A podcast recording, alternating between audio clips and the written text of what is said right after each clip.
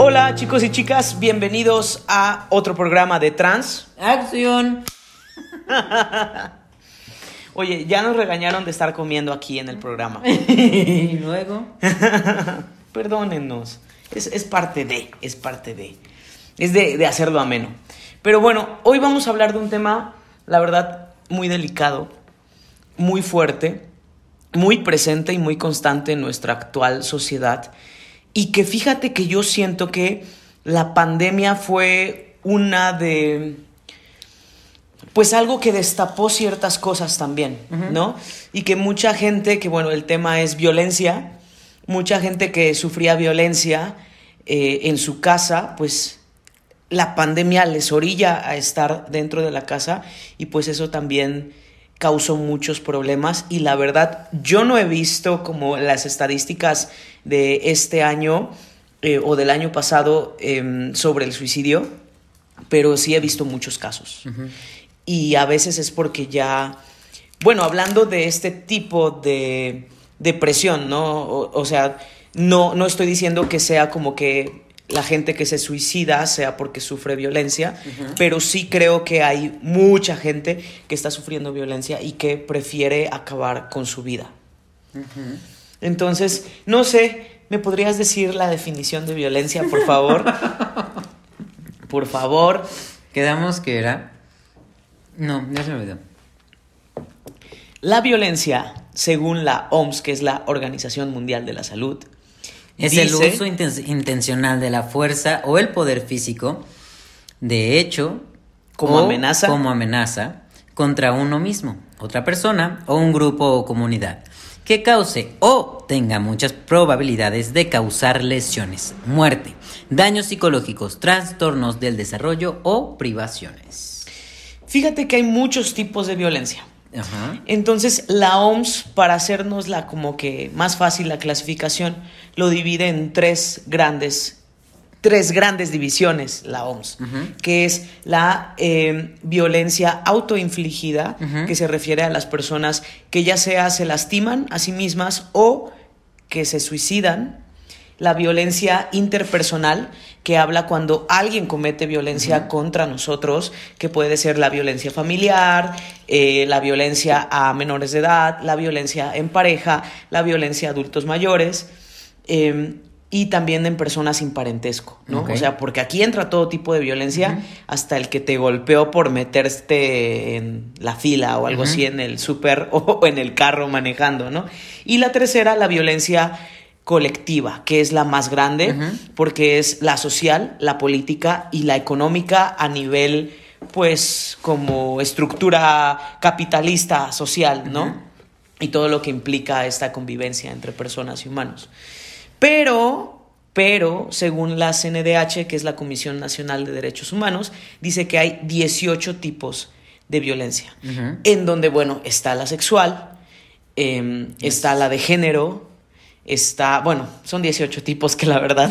La psicológica, la sociológica, la física, la sexual, la económica, contra la mujer, eh, contra los niños, contra los mayores, de género, eh, de orientación sexual. Eh, ya dije laboral, sí. La digital, bueno, la laboral, la digital, la escolar ya la mencioné. Oye, hablando de eso, lo laboral es... Es que, a ver, justo por esto, es que yo tenía tantas ganas de hablar de este tema. Ok. O sea, la violencia física es muy fácil de detectar. Claro. Nos damos cuenta muy rápido cuando una persona es agresiva a nivel físico. Eh, esto de, vamos a irnos a un extremo muy grande, como el estar golpeando paredes cuando pierden la, la, cordura, o vámonos a algo un poquito más pequeño, como el, el empujoncito de, ay, güey, no mames, ¿no? Desde ahí ya es un tipo de violencia. Me sentí muy agresivo, perdóname. Este, para los que están en Spotify, acabo de empujar a Christopher. Este, entonces, sí, e, eso te das cuenta, porque sientes la agresión luego, luego. Pero la, la, la violencia psicológica es. Espera. Yo sé, yo sé, estoy dando como una introducción a lo que vamos a platicar. Okay. La violencia psicológica es, es la más compleja de de darte cuenta, porque además hay muchas cosas que tenemos muy normalizadas. Entonces, todas las empezamos a justificar desde el más pequeño hasta el más grande. Ahora sí, Una vez dada esta introducción, venga con los datos, señor Christopher. Es que quería decir como, ¿qué te parece si vamos hablando de la violencia más evidente hasta la menos evidente? Y platicamos un poquito de nuestras experiencias propias, opiniones y comentarios. Me parece bien. Em, en la violencia más evidente creo que es la física. totalmente. Y em, las marcas, ¿no? El ojo morado es como... Eh, o sea, digamos, cuando tú ves que alguien tiene un ojo morado, es como muy evidente, ¿no? Y, te llama la atención. Yo tuve un ojo morado cuando iba en la primaria y han de haber pensado, no sé, pero me caí de la cama. Quiero aclarar, no sufrí. Así, así dicen, me pegué contra la pared. Me caí de las escaleras. Ay, no es que me choque. Bueno, a ver, eh, pero bueno, lo que implica un tipo de marca. O sea, que, que tengas el labio roto, que tengas la ceja rota, Em, un brazo fracturado, porque pasa, o sea, pasa. Te voy a decir dos casos em, de, gente conocida y uno mío. Ok, de gente conocida, dos casos que no estoy diciendo sus nombres, así que no se alteren. Tengo un amigo que andaba con una chica y que su esposo, bueno, su ex esposo, no aceptaba que su relación había terminado. O sea, ya estaban separados y todo. Y él era el nuevo novio. Entonces, cuando este ex esposo descubrió que su nuevo novio era un hombre trans, no pudo sobrellevar que un hombre trans fuera más hombre que él. Acabo de hacer comillas porque es muy estúpido. Entonces eh, llegó un punto, era un hombre muy violento y horrible, este, que le fracturó el brazo a ella la dejó así varada, mi amigo llegó y obviamente se presentó una demanda y todo, pero ¿estás de acuerdo que es una fractura de brazo? O sea, la verdad no supe como si la jaloneó, si la aventó contra la pared, no sé, pero es algo para mí muy grave. O sea, una fractura de brazo cuando ni siquiera, o sea, no hay ningún tipo de justificación para la violencia, pero me refiero a que son las razones más estúpidas del mundo todas las que pudieron alterarlo. Y ese es un ejemplo. Segundo ejemplo, em, tenía una amiga que sufría violencia y por más que la aconsejábamos y todo, no, no pudo salir de ahí, incluso se casó y, es un hombre trans, lo cual, o sea, el, el hombre trans sometía violencia ante su novia y ahora esposa ya no tenemos comunicación. O sea, él le pega a ella. Sí. Y nos peleamos por eso, porque ella llegó, o sea, ella, ella estaba como muy sometida, ¿sabes? Em, no la dejaba ya estar con nosotros porque nosotros le decíamos, oye, no está bien que te grite y demás. Entonces como que dijo, no, no te lleves con ellos. Y en la fiesta de cumpleaños de mi esposa, llegó y dijo, ay, sí, sí, vengo. Y, ya sabes, ¿no? Fiesta mexicana en la casa de mis suegros. Este, mi suegra, no, que el pozole, ¿no? Que hay que mole, que no sé qué. Y ella, no, no, no, solo un vaso con agua, ya me voy. Y nosotros, acabas de llegar. Me está esperando allá afuera mi, mi novio en un taxi. O sea, no, no la dejó que estuviera en la fiesta, no se presentó, o sea, ya sabes, ¿no? Cuando llega el novio incómodo dices, ay, pues ya que lo voy a tener que soportar. No, estaba fuera esperándola así de apúrate, felicitas y te vienes. Y le dije, ¿cómo crees? Traía como que así la mano y le dije así como de, a ver, traía la mano aquí, marcada. en, el, en el brazo. Para la gente de Spotify, ajá, tenía la mano marcada en el brazo. Entonces, obviamente, pues Hablamos con ella, yo hablé con él porque pues lo conoció por mí, porque era mi amigo, creí que era mi amigo y pues al final descubrí que era un hombre muy violento a pesar de ser un hombre trans, a pesar de que tú tienes que deconstruirte y no ser machista y demás, pues me, sacó mucho de onda y más por, por muchas cosas. Y bueno, tristemente nos alejamos, pero eh, hay un tipo de violencia que te marca, ¿no? Em, y lo último que, bueno, eh, experiencia propia, y yo perdón, estoy quitando aquí el vapor. Em, yo creo que viví violencia en algunas de, en alguna ex relación. Eh, amor, mi esposa está al fondo y quiere intervenir, casi decir nombres. Em, porque me, me lastimaba y lo hacía como de juego y a mí no me gustaba. O sea, de hecho, cuando yo empecé a andar con mi esposa como novios, yo le dije, yo sé que ciertos novios, y es algo que quiero hablar más adelante, como que se golpean y se muerden y lo ven como juego. Y yo le dije a ella, pero yo no. O sea, llámame delicado, llámame sensible, a mí no me gusta ningún tipo de dolor. O sea, no, no soy sado. no soy sado masoquista. O depende. no, no es cierto. Em, pero sí, o sea, una novia que tuve me lastimaba. O sea, así como que me mordía. Este, una vez que se puso como loca, perdón que diga esa, yo sé que no está mal decir esa frase, pero que se puso muy mal, este, me cacheteó en la escuela. Y sí, nunca me habían cacheteado. Este. Y, me lastimaba, o sea, me mordía y me dejaba la marca. Y donde no se viera, ¿no? O sea, donde no. Mis papás no podían o mis hermanas ver como que si realmente yo no estaba bien en una relación. Era como que con ellos como que muy buena onda y conmigo no. Entonces, qué bueno que, que eso va porque aparte se burlaba de mí cuando me quejaba así de me, duele, ¿no?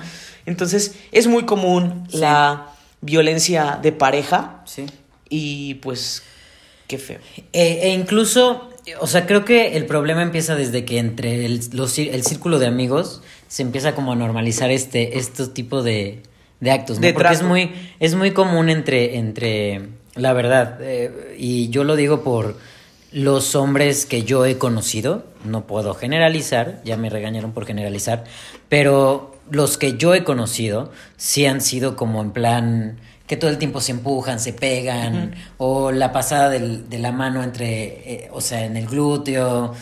Estos rollos como muy físicos que creen que es muy chistosito y se normaliza tanto que se lleva en muchas ocasiones a la relación porque creen que es chistoso el estarse eh, golpeando y estarse, no sé, o sea, creen que es muy chistoso. A mí la verdad me causa mucho pánico. Yo tenía una novia que una vez, no sé qué fue lo que sucedió, que mi reacción inmediata fue como darle un empujón. Solo por hacer el ejemplo me causa ansiedad de, ay, estoy maltratando a Christopher. Bueno, esa vez yo me puse mal, pero mal, mal, mal conmigo mismo porque dije, bueno, ¿qué carajos me pasa, no? O sea, ¿por qué hice eso? Eso no está bien, eso no está bien. Y, y llegué a andar con una chava que ella sí sí me, me, me golpeaba. Eh, de hecho, es la primera vez que no la voy a justificar, porque siempre que cuento esta historia, digo, bueno, yo también la neta, pues se desesperaba mucho porque yo no le respondía, Entonces yo provocaba que llegara a ese grado. Yo la provoqué, yo, yo me lo merecía. Todavía, pues, Vianey y, y Adriana este, cuando yo les platicaba, les decía, bueno, pero es que no es que no me amara, es que la neta yo la provocaba y se me quedaban viendo y me decían, Carlos, no inventes. no eres consciente. ¿Qué te pasa? Yo, pues es que yo sé que llegaba un punto en el que yo la desquiciaba. Pero hoy, hoy puedo decir que no existe ni un solo motivo, ni pretexto, ni razón, ni excusa para maltratar, para maltratar a nadie. O sea, si alguien te desespera al grado de que te lleva a un punto de violencia, una, salte de ahí, porque no, o sea, no hay una dinámica adecuada. Dos, ve al psicólogo y resuelve tus temas de violencia. O sea, esta chava era de de quiero este era una discusión, ¿no? Y hazme caso, y yo me volteaba así como no quiero hablar ahorita. Entonces a la fuerza me quería voltear, como no podía, entonces empezaba a desesperar y me pegaba. Una vez me dio una bofetada, una vez me agarró como saco de box porque me dijo, ¿con quién estás hablando? Y yo, con nadie. Seguramente es alguna puta que no sé qué. Y yo, no. ¿Con quién hablas? Pues con una puta dices, ¿no? Y ta, ta, ta, ta, ta. Y así me siguió por las escaleras. Me agarró abajo en, en la planta baja y ta, ta, ta, ta, ta. Y le decía, oye, si lo que tú quieres es que yo te regrese el golpe para estar a mano, nunca va a suceder, ¿eh? Entonces tú síguele si quieres. Ta, ta, ta, ta, ta. No se lo regresé. Porque justo no quería entrar en este de, pues tú también me pegaste, pues tú también, ¿no? Claro. Entonces, sí, me costó, me costó muchos años reconocer que era una situación de violencia que no estaba bien y que no era mi culpa. O sea, que independientemente de lo que hiciera o dijera, que créanme que no decía cosas como para que me pegaran, este, no está justificado. O sea, y, creo que ese es el problema, que yo lo justificaba diciendo, bueno, es que se desespera. ¿No hay nada que digas? que justifique que te peguen. No, no, no, yo lo sé. Y, y, y, yo solo pensaba, es que la desespero. Es que, bueno, es que ella quiere hablar en este momento, entonces pues entiendo que, que reaccione así como de, yo hazme caso, pero hoy, hoy, hoy lo entiendo y digo, no, la verdad es que no, no había motivo para reaccionar. Que ella está mal. Claro, o estaba, no, no sé en qué situación esté el día de hoy, pero sí, claro, pero en ese momento no, no estaba bien y no tenía un control sobre sus emociones, claramente.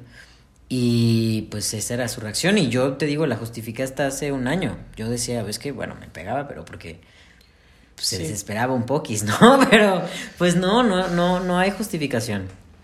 Y, y ese creo que es uno el principal eh, conflicto, que uno va buscando como culpa o, o, razones para, para decir es que sí me ama. Yo la estoy cagando. ¿Sabes qué? Es como, o sea, la violencia de pareja creo que cuando tú haces una relación personal con una persona que es como el noviazgo y demás, o sea, em, la violencia de pareja tristemente es muy común y existe mujeres violentando a hombres, porque pues aquí hay dos casos. En ese entonces. En ese entonces, ¿no? Quiero aclarar. No eras Carlos. Estaba, ajá, no era Carlos. Un caso. Pero aún así. Yo sí era Christopher. Mm, este. Y a lo que iba, a lo segundo, también hay parejas, em, chicas lesbianas, en donde una golpea a la otra o se golpean, o se agarran a golpes. Igual en el caso de hombres homosexuales, que se agarran a, a golpes y lo cual no está bien. O sea, tú no debes de pegarle a nadie y a tu pareja menos. ¿Sabes qué creo? Y en algún momento llegué a pensar que vuelvo a decirlo, no estoy generalizando, es de lo que yo he visto. Y de ahí la base de, mi creencia o de mi análisis o de mi diagnóstico. Creo que cuando son parejas del mismo sexo, independientemente si son hombres o mujeres, eh, o no binarias, o, o sea, cuando son dos personas como en el mismo lugar, se sienten iguales y por eso se golpean. Como que hay una, hay una sensación de no estamos siendo malos o mm, agresivos, simplemente estamos jugueteando o estamos a la par. Lo cual está mal. Claro, no, es correcto. Y em, pues creo que la siguiente, el siguiente tipo de, o sea, de especificación que yo creo que es cuando hombres violentan a mujeres. Y es súper, súper común. Hablando de violencia física, porque todavía no pasamos a, los otros tipos de violencia. Em, que bueno, puede terminar en feminicidio. Y yo sé que somos dos hombres hablando del tema y que no quiero apropiarme ningún tipo de lucha o tema, solo lo quiero mencionar para que no pase desapercibido, porque tristemente así empieza un violentador, así empieza un feminicida, un, eh, un feminicida en potencia. Agredir verbalmente, agredir psicológicamente, físicamente. Y, o sea, Acabo de ver una serie muy buena. Que la quiero recomendar porque es nueva y nunca veo cosas nuevas. Entonces, este, estoy. me siento en tendencia. Se llama Las cosas por limpiar. Ajá. Ah, claro, sí, sí la había anunciada, pero no. No la he visto, visto. Como la mayoría, me atrevo a decir, de mi Facebook es como gente que tiene que ver con el género y eso, pues la recomendaron. Incluso vi muchas publicaciones de, pues, aplaudiendo la serie. Y entonces un día la empecé a ver y bueno, me encantó cómo está plasmado todo. Y hay una parte, y quiero hablar de ella más adelante, pero solamente en esta ocasión que estamos hablando de violencia física, me llegó mucho uno de los diálogos de una de las chicas que sale ahí, porque bueno, eh, Las cosas por limpiar, eh, limpiar es una serie que habla sobre violencia hacia la mujer. Entonces hay, una, hay un personaje que dice, es que primero son sus arrebatos de ira. Ajá primero le pega a la pared, ¿no? O sea, primero te grita, ¿no? Después le pega a la pared. Después te va a pegar a ti. Sí. Y dice, y primero no es un golpe, un puñetazo a tu cara cerrada. Primero es un empujón. Después es este un pellizco, una mordida, un jalón de pelo. Y empieza a subir y a subir el nivel. Y, y yo creo que tenemos que tener más empatía ante las personas que... Que son violentadas. Sí, porque tú estás en un hoyo que sientes que no puedes salir y te tienen bueno, es una maraña muy difícil de, de, salir, o sea, porque hay gente que ya sabes, no tiene empatía y dice, pero pues que estabas pues, ahí, desde que te pegó la primera vez te ibas. que no es tan sencillo. No, justo era lo que quería decir, que obviamente el violentador sabe que no, que tú dirás que increíble, ¿no? Que lo sepan o que lo planeen, pero sí, el violentador sabe que nunca debe, de, que el primer golpe nunca debe de ser el chingadazo, porque inmediatamente te vas de ahí. Todo empieza desde algo muy chiquitito y es y son o sea empiezan a graduar la violencia. Y, y, creo que va de la mano de la porque yo dudo mucho que exista un violentador físico que no haya empezado por el psicológico. Claro. Entonces es primero encargarse de hacerte chiquito primero es encargarse de hacerte mierda. De aislarte. Claro. Y de ahí empieza lo chiquito. El empujoncito el el pues hasta lo que te decía hace rato, ¿no? El de, ay, qué menso eres, ay, qué mensa eres. Como el empezar a hacerte pequeño y pequeño, humillarte, pequeño, humillarte, poquito, poquito. Mira, ahí se van gradual, gradual, luego es el empujoncito, luego es el puñetazo. Ay, aguanta, porque no te estoy haciendo ni, fue fuerte. O el de, digo, el, el pellizco. No, ni, ni dolió, ay, qué exagerado o exagerada. A ver, yo... respira, respira. Tranquilo. Bueno, Carlos está teniendo un ataque de tos. Ya, es, es que inhalé y la saliva se fue chueca. Por todos lados. Entonces, te dicen, ay, ni se siente nada. A ver, yo, ay, ni me dolió. Qué exagerado, qué exagerada, qué exagerada. Y así vas diciendo, ah, bueno, pues sí, no es tan fuerte. Ay, pues no es tan fuerte. Ay, pues no es tan fuerte. Ay, hasta exagerado, que exagerado. en el que dices, no mames, ese sí me dolió. Pero así nos llevamos. Sí. Así es nuestra relación. Él, o sea, es un juego. Es un juego. O, ay, pues es que yo también lo desesperé porque soy muy menso, porque soy muy esto, porque soy muy lo otro. Todo lo que la otra persona se encargó de decirle poco a poco con el paso del tiempo, la otra persona se la empieza a creer hasta que dice, pues es que yo, yo, yo provoqué esta situación. Sí. Y si me está pegando es porque se desesperó, pobrecito, yo lo quiero ayudar a que ella no reaccione así. Porque empiezas a creer que tú eres o el héroe o la heroína de la situación al quererlo ayudar, porque obviamente después del golpe es como, mi amor, discúlpame, es que yo no puedo controlarme. y lo típico, el típico ejemplo de cuando te regalan flores, ¿no? Ajá. Y hay muchos videos reflexivos sobre eso e historias y que eh, el más popular, ¿no? Que cada vez que le pega le riega con flores después y súper arrepentido porque ay, son personas que tienen muchas cosas que resolver, que después, ¿qué esperas, no? Que te lleve flores a tu tumba porque te mató. Sí, sí, claro.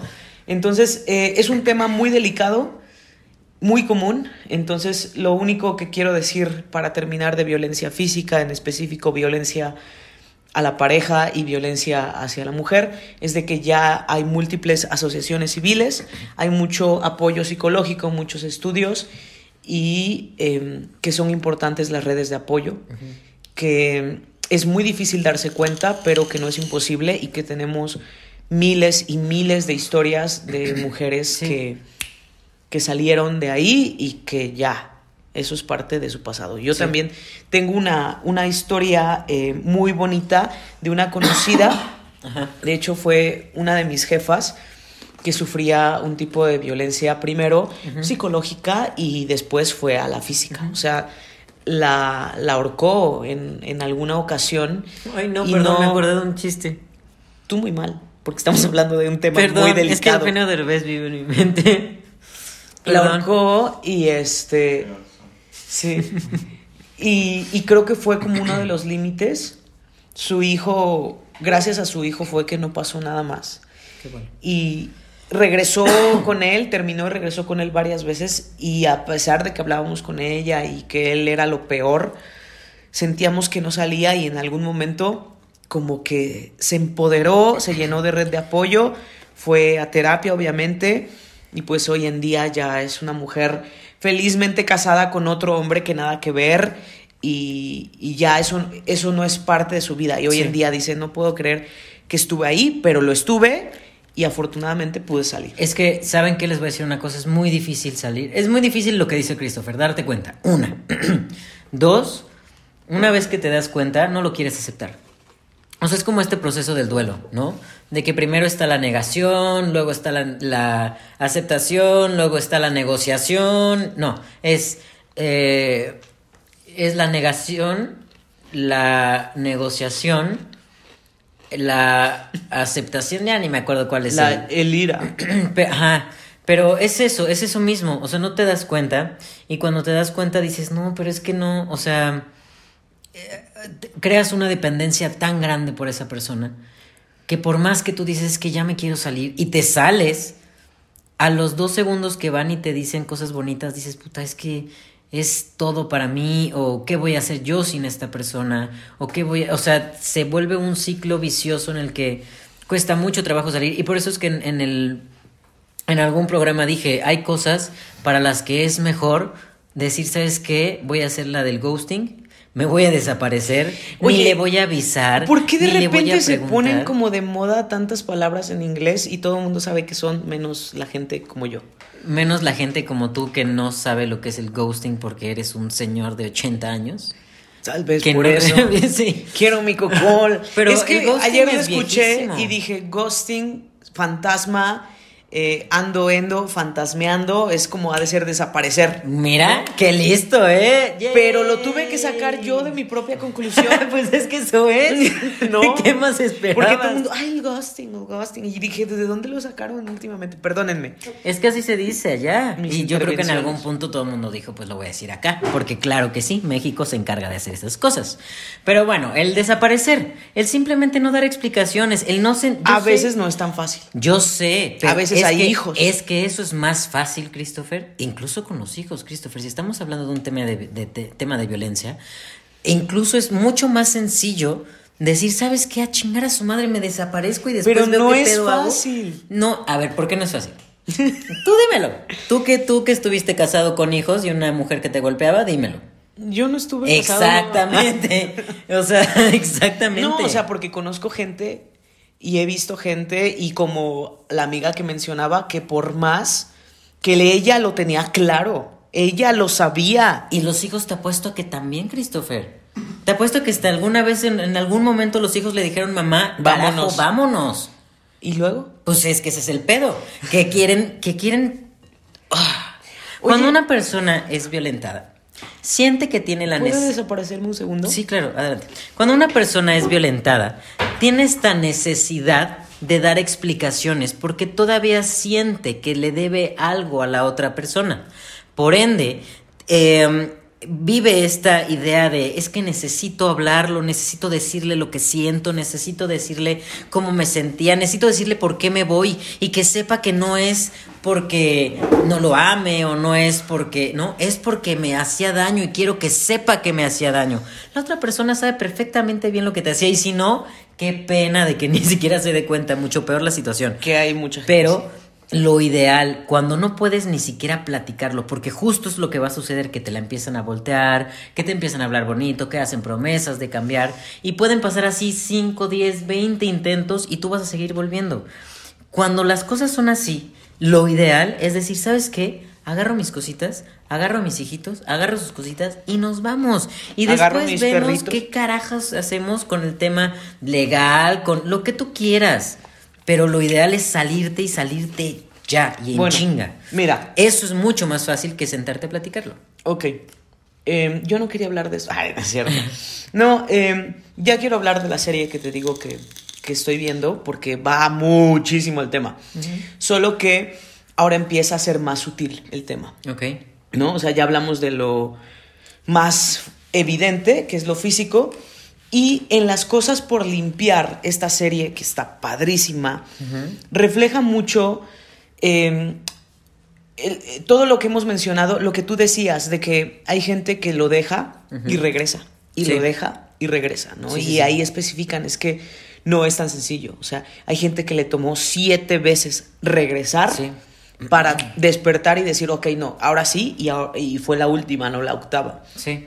Em, porque es muy común regresar. O sea, si tú ya regresaste dos veces, bueno, ya no regreses una tercera, ¿no? Eh, eh, y que hay muchos tipos de violencia que son muy sutiles. Que es la que más me dio como que ¿sabes? Cuando ves algo y dices, claro, soy más el más estúpido del mundo porque no sabía que esto existía. Claro. Eh, porque pues al final no es como que, o sea, sí me interesa el género, pero todavía no lo estudio a profundidad y ahí el universo del género, ¿no? Que es el tipo de violencia socioeconómica. O sea, como que lo escuchas y dices, claro, como lo del ghosting, lo traducí y lo traduje, perdón, y empecé como que a hilar, pero en la serie te vas dando cuenta de más cosas.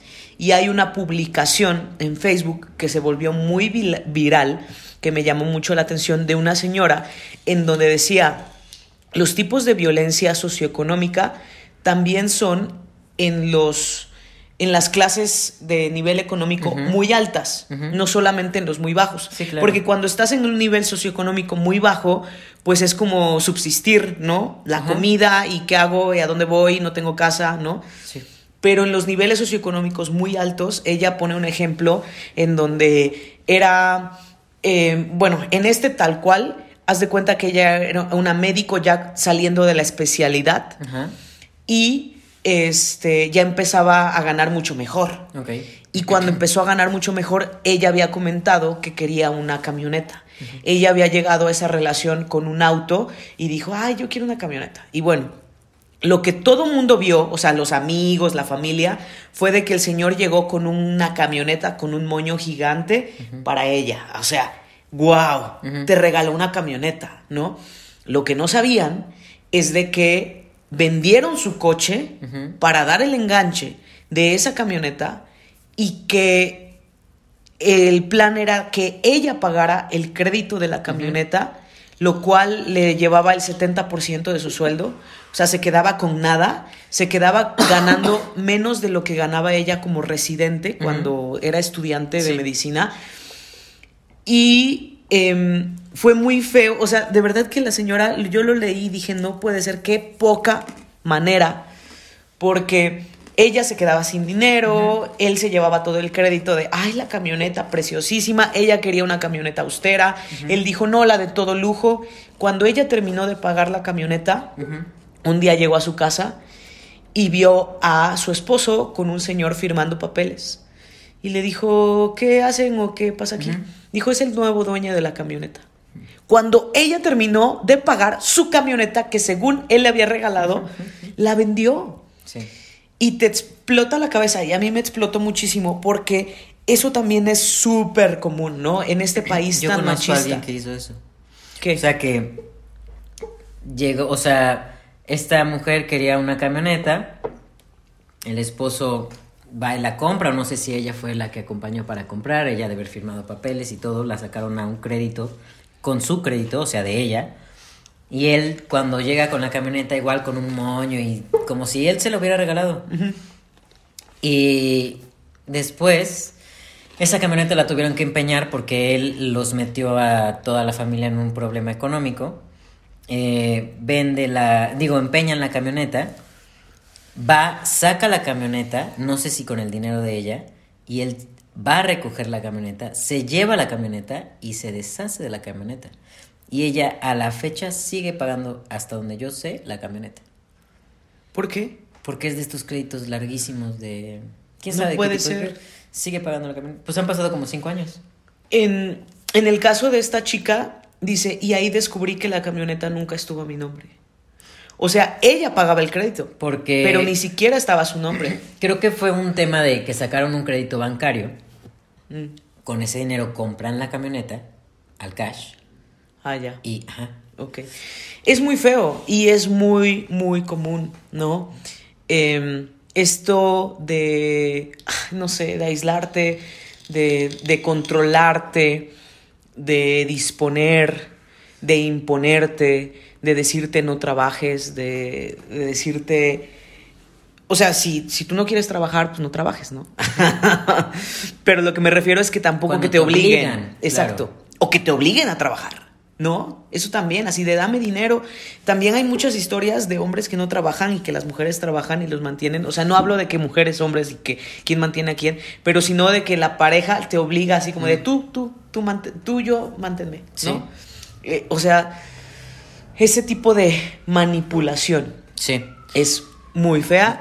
Y solamente quería mencionar que esa serie está muy buena, véanla y que habla pues que también hay muchos tipos de violencia que tal vez no son tan evidentes, que son muy sutiles, pero que existen. Y antes de que eh, termine lo del tema físico, también hay gente que sabe dónde te pegar, dónde pegarte. Claro, para que no se para vea. que no genere ningún tipo de lesión evidente. Entonces, este es muy feo. Sí. Y pasando un poquito a la, a la... Híjole, no nos va a cansar el tiempo. Quizás este dure un poquito más de la cuenta. Pero, ok, la psicológica sabemos que se puede, puede impartirse en todos lados. Tanto Sí. en lo laboral, como en lo estudiantil, como Sí.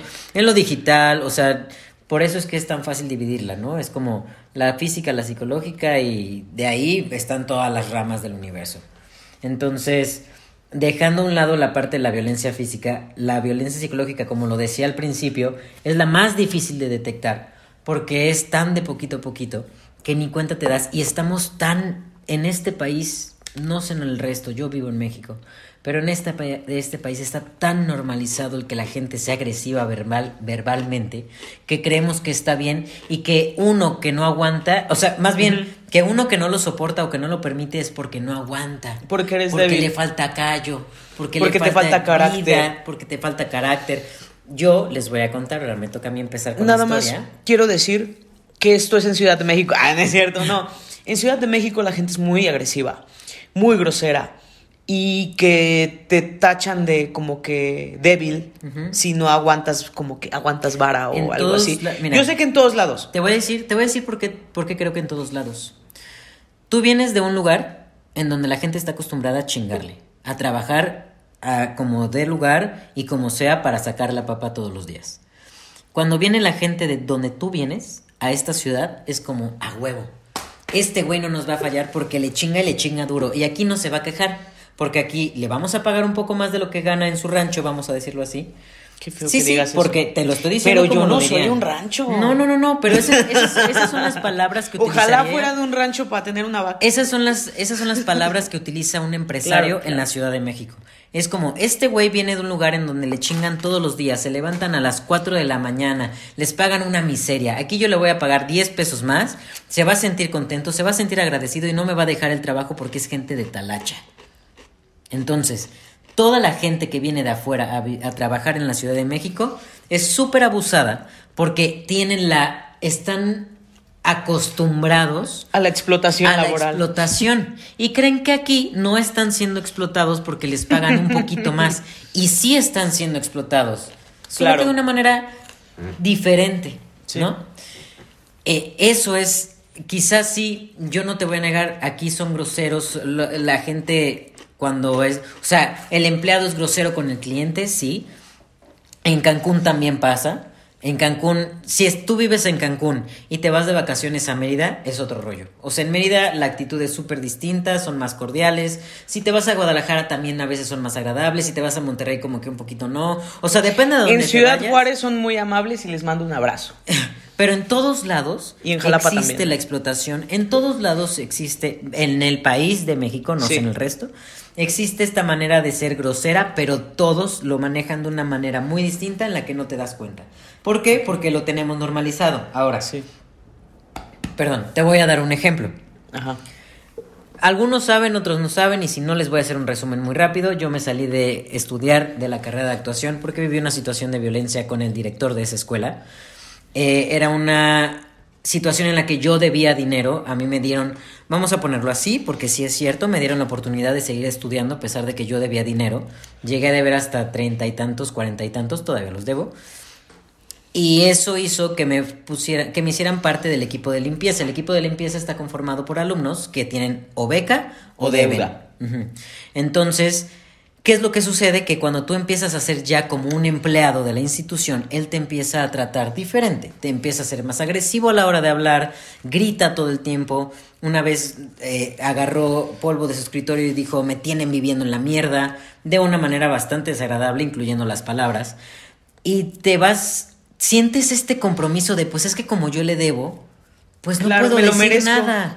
Claro, o sea, merezco que me hable así porque tiene todavía pues piedad de mí que me está permitiendo. Claro, el que me permite estudiar en su institución, aunque yo le debo dinero, pues ¿cómo le voy a decir, oye, no me grites, ¿no? Oye, no me hables así. Oye, ¿qué te pasa?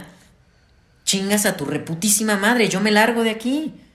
No puedes, porque va siendo de poquito a poquito, porque claro, primero debes tres mil, luego debes cinco mil, luego diez mil, luego quince, luego veinte, luego treinta, luego es una cantidad que tú sabes que no puedes liquidar en un, en un de manera isofacta.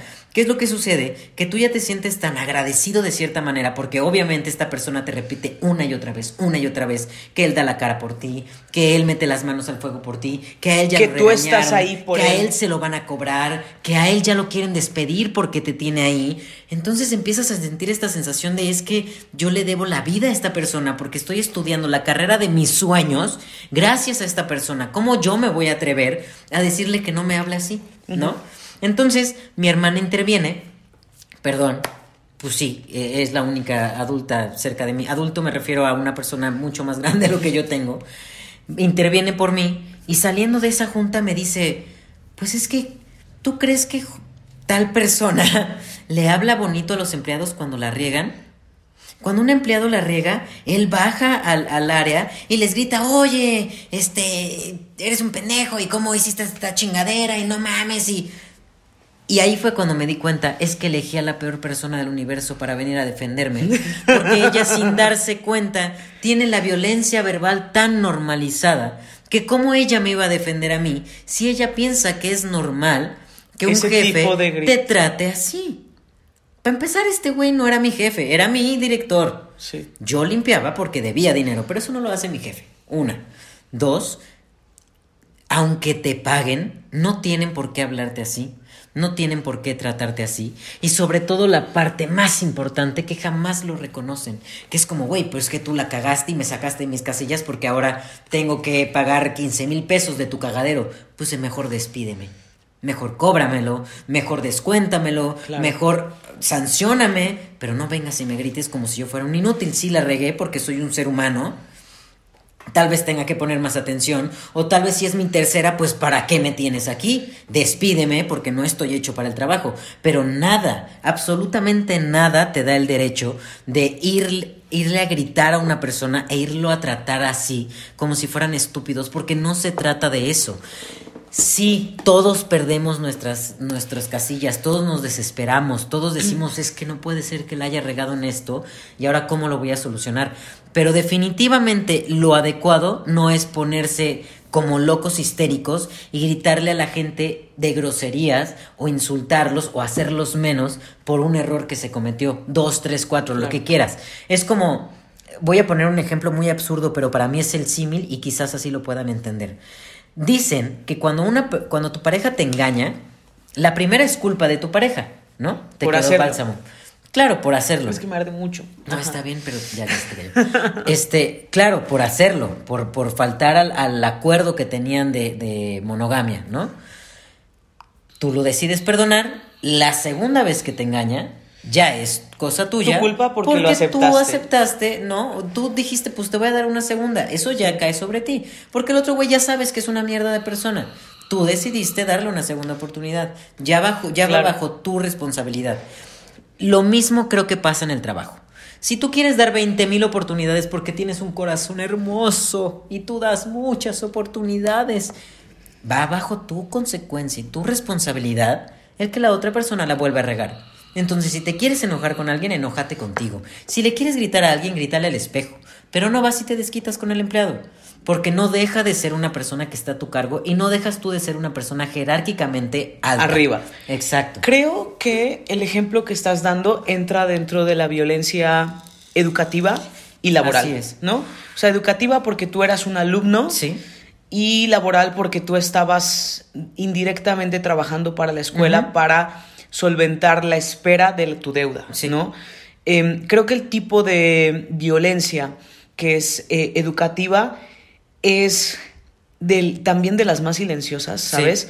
Porque lo mismo que tú dices, o sea, tú, es, tú eres estudiante y todos los demás, que el prefecto, que el director, Desde el que la maestra, claro. que el de educación física, que el de orientación vocacional, todos tienen una jerarquía más arriba que tú que eres estudiante. Entonces, cuando un adulto o cuando alguien de mayor jerarquía te dice algo, tú te, te lleva a los suelos. Sí. Entonces, em, a lo mejor no hay que profundizar tanto del tema, pero yo sí quisiera decir que en tu caso hubo violencia de educativa psicológica, que lo que hicieron contigo fue antipedagógico. Sí. O sea, porque yo soy maestro en neuroeducación y te puedo decir que lo que hicieron es, o sea, podrías presentar una demanda, te lo juro. Yo sé que sí. O sea, porque eso no se hace. Eso es, eso quita el rendimiento del estudiante, Claro. le quita la motivación. Porque además te voy a decir una cosa, y es algo que siempre he vivido, y justo la otra vez entré en esta, en esta duda de una de dos, o siempre me topo con personas así, o yo provoco las situaciones así, Que no. o siempre hay personas así y yo permito que sucedan esas cosas. Porque yo me acuerdo en la primaria, no, en la secundaria, yo tenía una maestra de inglés que le decía a mis compañeros que no se juntaban, no se juntaran conmigo porque yo era mala influencia. A mi mamá le mandaban a llamar porque los maestros entraban al salón y decían, a ver, ya, silencio, siéntense, y nadie hacía caso. Entonces yo a mis amigos, Estefano y Daniel, eso sí los puedo decir. Estefano. Sí, Qué nombre tan peculiar. yo le decía, Estefano, Ábalos, que ya se sienten. Y se sentaban y se callaban. Entonces le hablaban a mi mamá y le decían, es que Carlitos, entra la maestra y nadie le hace caso. Él pide que se sienten y que se callen y luego, luego le hacen caso. Perdóname mamá- por ser un líder en potencia. y mi mamá decía, bueno, ¿y qué es lo que les molesta? ¿Que les ayude a los maestros a que se callen la boca? O explíquenme, ¿no? Tu mamá me cae muy bien. ¿Cuándo me la Sí, presentas? a en mi novia persona? también le cae muy bien mi mamá y a mí me cae muy bien, pero no tenemos una relación complicada. Pero bueno, el punto es que siempre sucedían estas cosas, en donde los maestros siempre me, me tenían como, es que tú eres el líder, entonces tú haces que ellos sean unos grilleros y que no sé qué. Mira, no te voy a negar que en la secundaria y en la prepa, en la prepa yo era muy defensor de los pobres, dirían por ahí, y yo era muy de, es que porque le hablan así, es que porque lo tratan así, es que porque le hacen esto, es que porque bla, bla, bla. Yo sí era muy, muy abogado, ¿no? Pero en esta última, en esta, en esta carrera, eh, yo ya no estoy en ese lugar. O sea, ya no estoy en este lugar en el que me la paso peleando y me... Yo ya no soy así. No. Yo ya, yo ya llegué a un punto en el que considero que hay que saber elegir una batalla. Y, y yo ya no era de armar meeting o de, sí, vamos a que... Yo ¿Sabes no qué? era ese alumno. Se aprovecharon de tus ganas. Ahí te, ahí- eso ahí te va. Que eh, lo que hizo este, este director fue poquito a poquito empezar a sembrar, ¿no? Porque yo me enteré y, y lo sé, y, y mira, me podrán decir misa, pero yo sé que sí lo hizo porque me lo dijeron, ¿no? Con los compañeros de limpieza.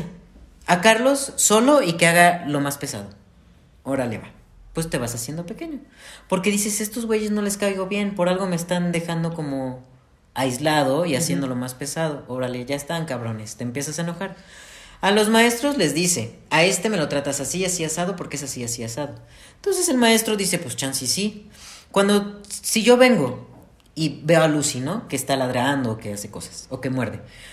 Y yo te empiezo a decir, o bueno, yo le digo a mi novia, le digo, ay no, es que Lucy es súper malcriada y muerde todo y siempre ladra. Es que no, es, es que es, es un demonio, ni- es como un pitbull, ¿no? Lucifer.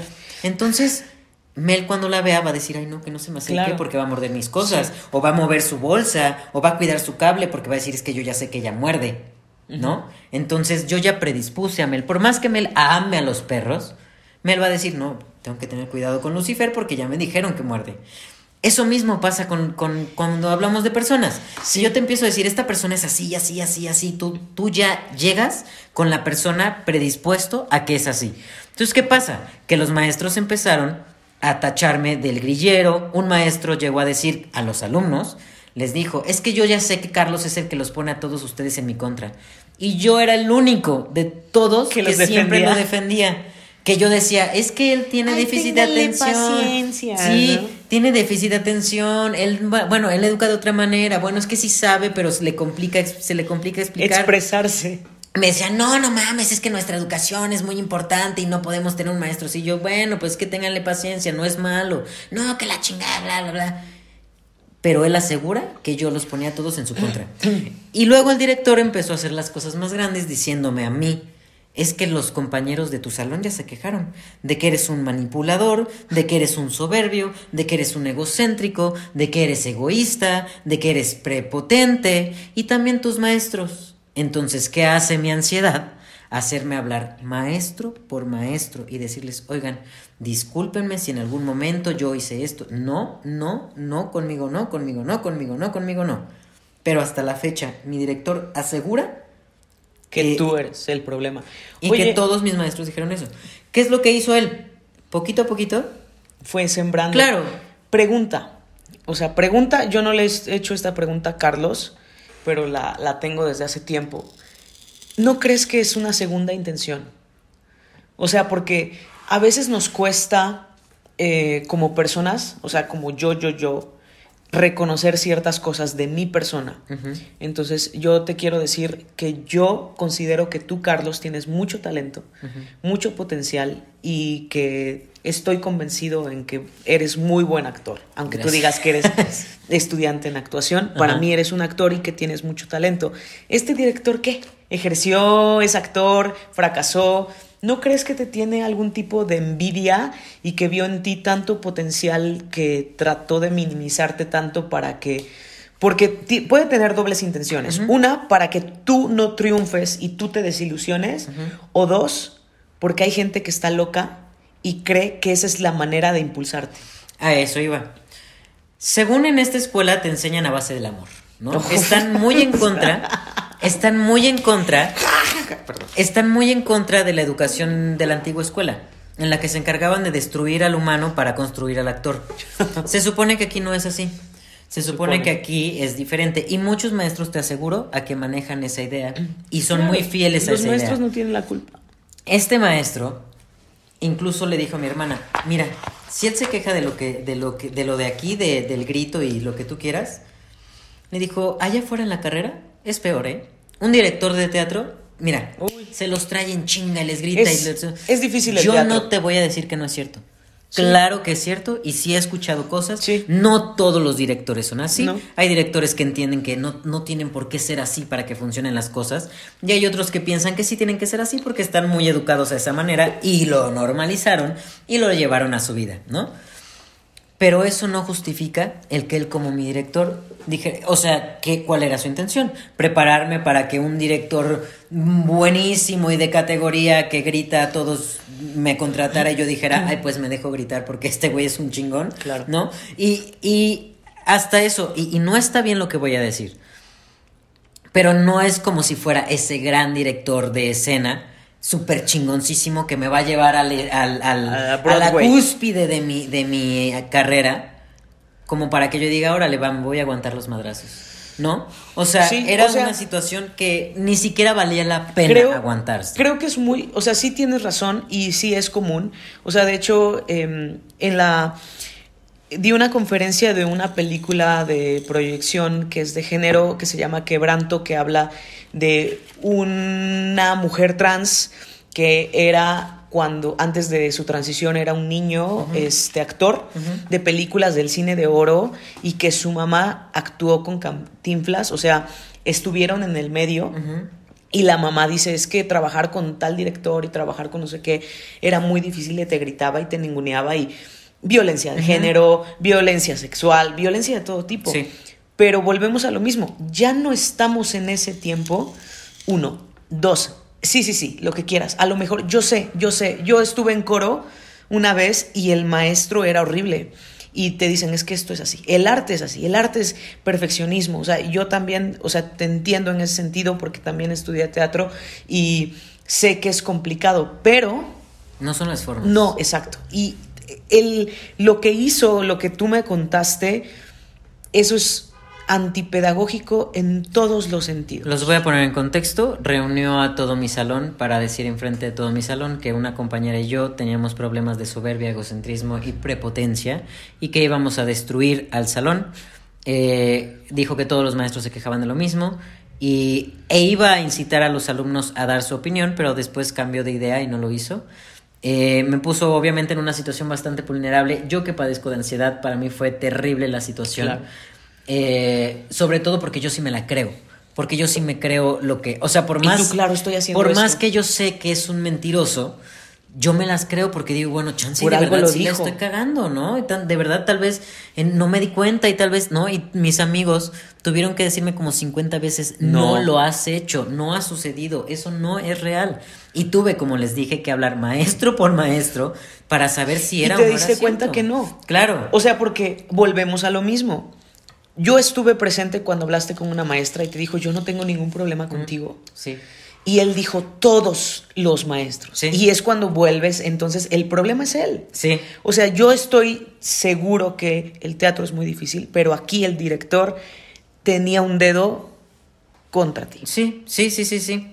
Sí, Y qué bueno que te fuiste. Sí. Sí, y me costó mucho trabajo, Chris. Justo de eso quería platicar, por la parte difícil. A ver, yo sentía obviamente que le debía todo por dejarme estudiar sin pagar. Sin pagar entre comillas, porque la deuda se seguía acumulando, ¿no? Este, y también yo pensaba en, es que híjole, yo entré a estudiar muy tarde, esta era mi oportunidad, ahora qué voy a hacer, a dónde me voy a ir, cómo le voy a hacer, nadie me va a querer contratar, este güey se va a encargar de manchar mi nombre, este, ya no, me va a dejar entrar a la escuela y ya no voy a poder ver a mis amigos cuando tengan obras. Cosas así pasaron por mi mente en el que dices, es que si yo me voy o si yo me salgo, esto va a acabar mal y yo voy a salir perdiendo. Y, e incluso el día que yo fui, que es lo que les decía, el día que yo fui a hablar con él y a decirle, ¿sabes qué?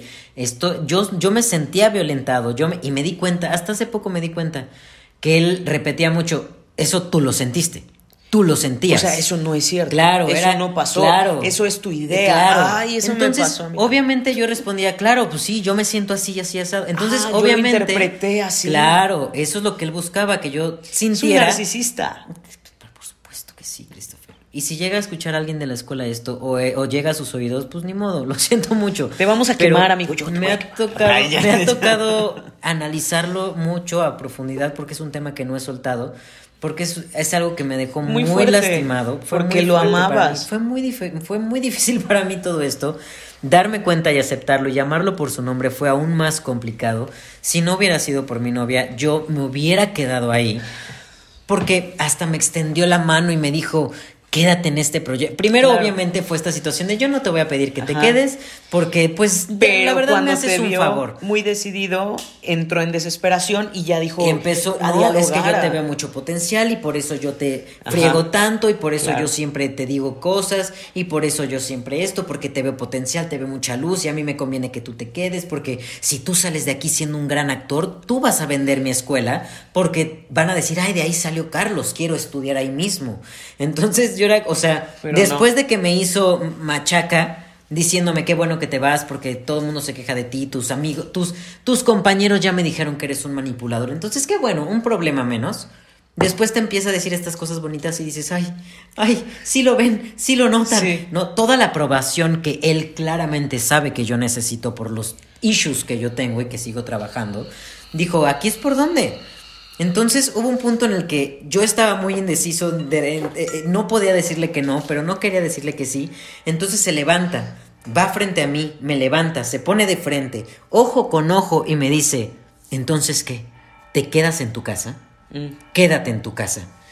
Y ya no puedes decir que no, porque a él la verdad me daba esta sensación de no puedo no podía responderle, no podía, no podía defenderme. Era, tiene una presencia o una energía tan Claro, fuerte por y algo es poderosa, director. Tan fuerte y poderosa que era cuando se paró frente a mí, me vio los ojos, fue como si digo que no, esto, esto va a acabar muy mal. O sea, se va a enojar mucho. Y yo tenía miedo de hacerlo enojar cuando él había sido un agresor, Sí. ¿no? Entonces dije sí. Y me salí de ahí diciendo qué hice. Hice. Y empecé a justificar todas mis razones y dije, bueno, si me quedo aquí un rato más, en lo que consigo entrar a otra escuela, no pasa nada, entonces voy a tener un colchón y entonces voy a seguir viendo a mis amigos y voy a poder seguir montando tal obra que quería montar y darararara. Llego con mi novia, le digo, oye, pues es que dije que siempre sí, y me dijo, pues qué tristeza. Cuando escuché eso, dije, sí es cierto, pero qué patético. Pues te manipuló. Qué patético. Y todavía quise hacerme con ella el, no, bueno, es que mira, este es el plan. Claro, y, convencerla. Y me vio con cara de, dude, ¿Te das cuenta? de verdad, que triste. Yo te voy a apoyar.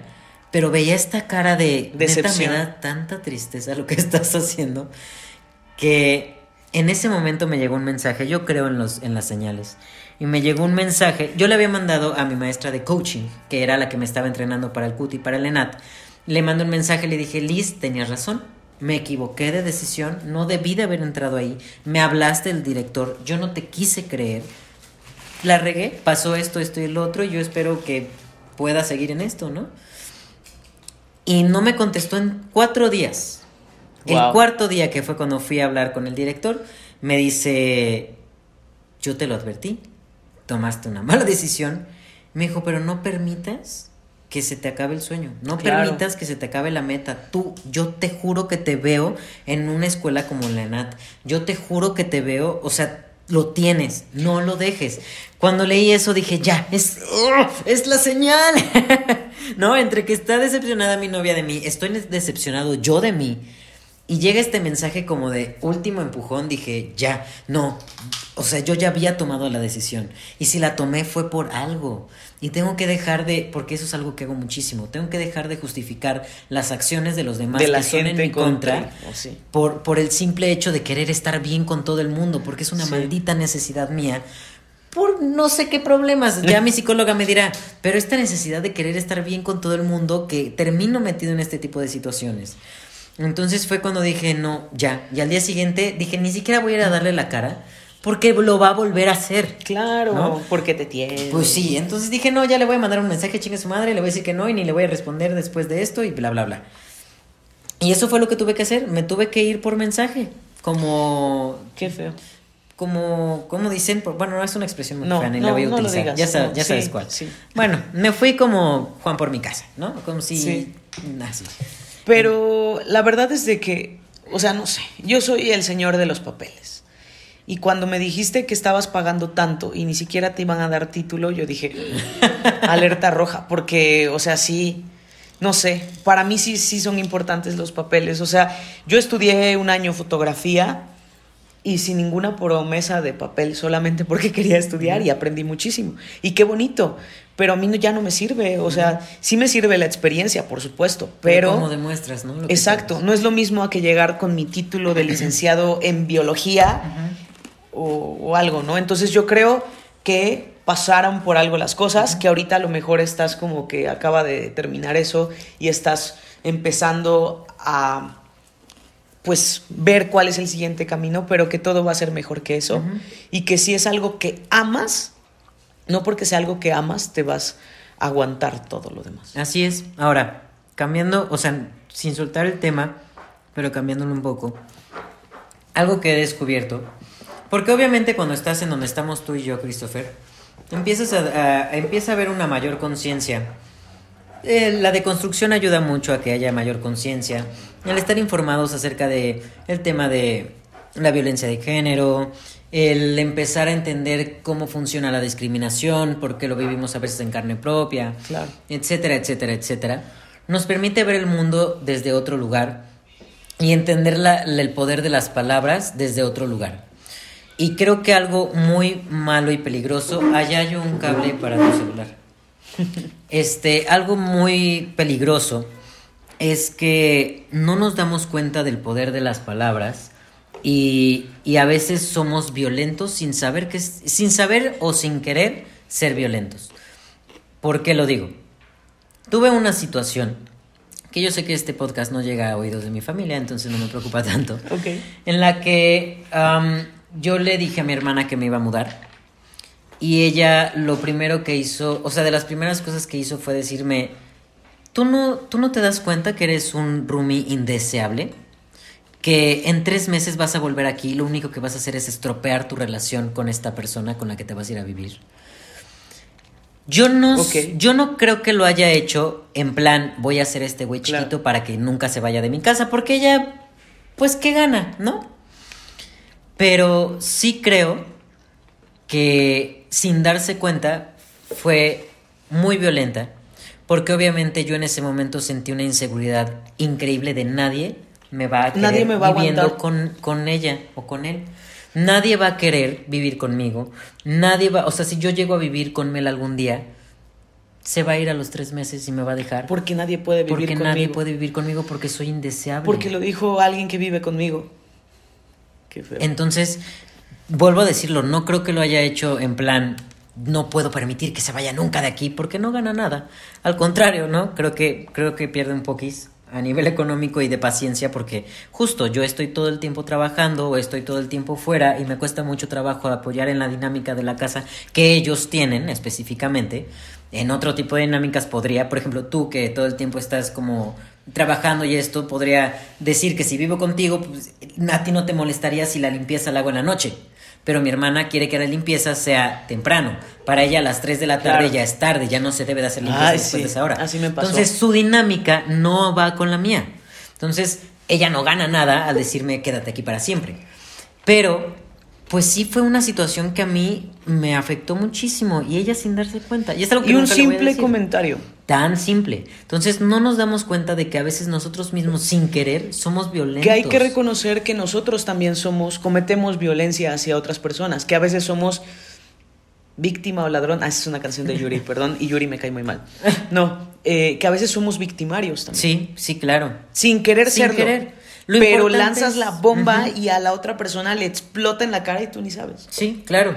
Y que fue algo que reconozco que sucedió con mi hermano, o sea, con el hermano de mi hermana, que un día discutimos y obviamente él me echó estas palabras de, ya tienes 30 años y apenas estás estudiando.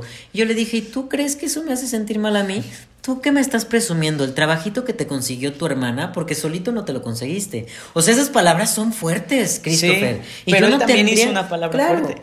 Pero yo no tendría por qué haberme puesto al tú por tú Claro. y hacerlo sentir menos porque tenga un trabajo conseguido. Es un trabajo al fin y al cabo y si lo ha mantenido por los motivos que fueran, sigue siendo su trabajo y no lo hace menos, ¿me explico? Entonces, creo que todo ser humano en algún punto de rabia o de pérdida de control de las emociones cae en este punto de querer utilizar las palabras, pues sí, para herir y para hacer sentir menos. Claro. Lo que tenemos que hacer es hacernos conscientes de lo que decimos y no repetirlo.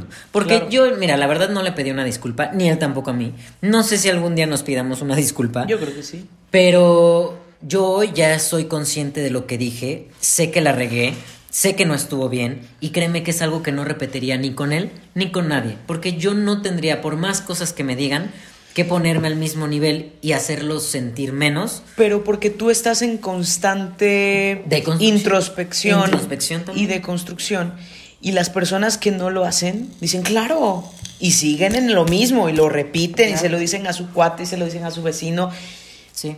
Pero eh, la verdad es de que la violencia es muy amplia. O sea, por eso la CNDH dice que hay 18 tipos, por eso la OMS la ha clasificado en tres divisiones y creo que ni siquiera podríamos abarcarlo en un solo programa.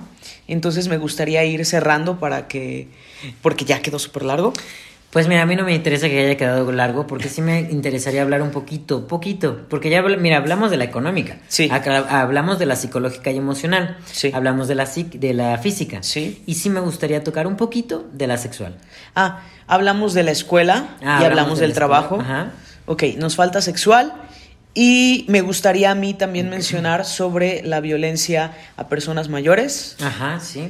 Este, a ¿Cómo niños. ves? Mira, vamos a hacer una cosa, muchachos, A vamos ver. a intentar hablarlo. Si llega a durar más de 1.20, 1.30, lo que voy a hacer es dividirlo en dos partes, ¿va? Les bueno, voy avisando. Lo que pasa es de que nos vamos a quedar sin pila. Es, esa es mi mayor No, preocupación. todavía tienes.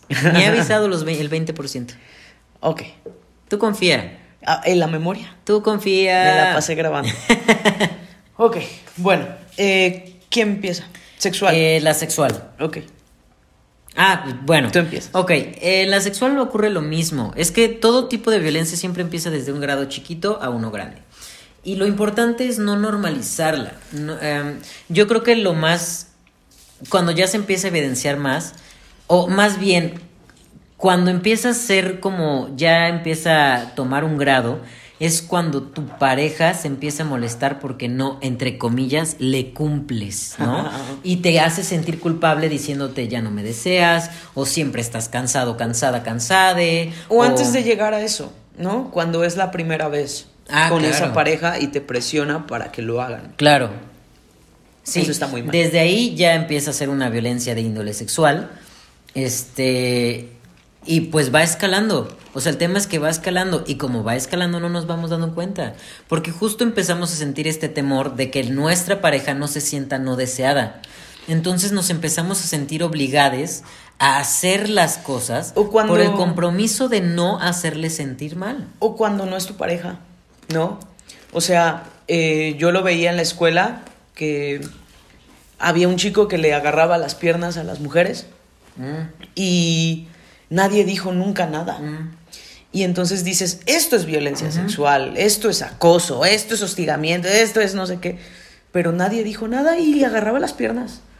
Y entonces, o sea, a veces pasa con la pareja, pero a veces no pasa en la pareja, a veces pasa en la escuela, a veces pasa en la casa. Y el problema es que lo hacen como un chiste. ¿No? O sea, este, yo creo que incluso sexual también entraría cuando empiezan los, o sea, el tema de los piropos y estas cosas, ¿no? Como algo muy, cuando todo tiene una interacción sexual, ¿no? Al grado de, no sé, como, ay, qué guapa estás, ya dame un beso, ya habíamos platicado un poquito de esto.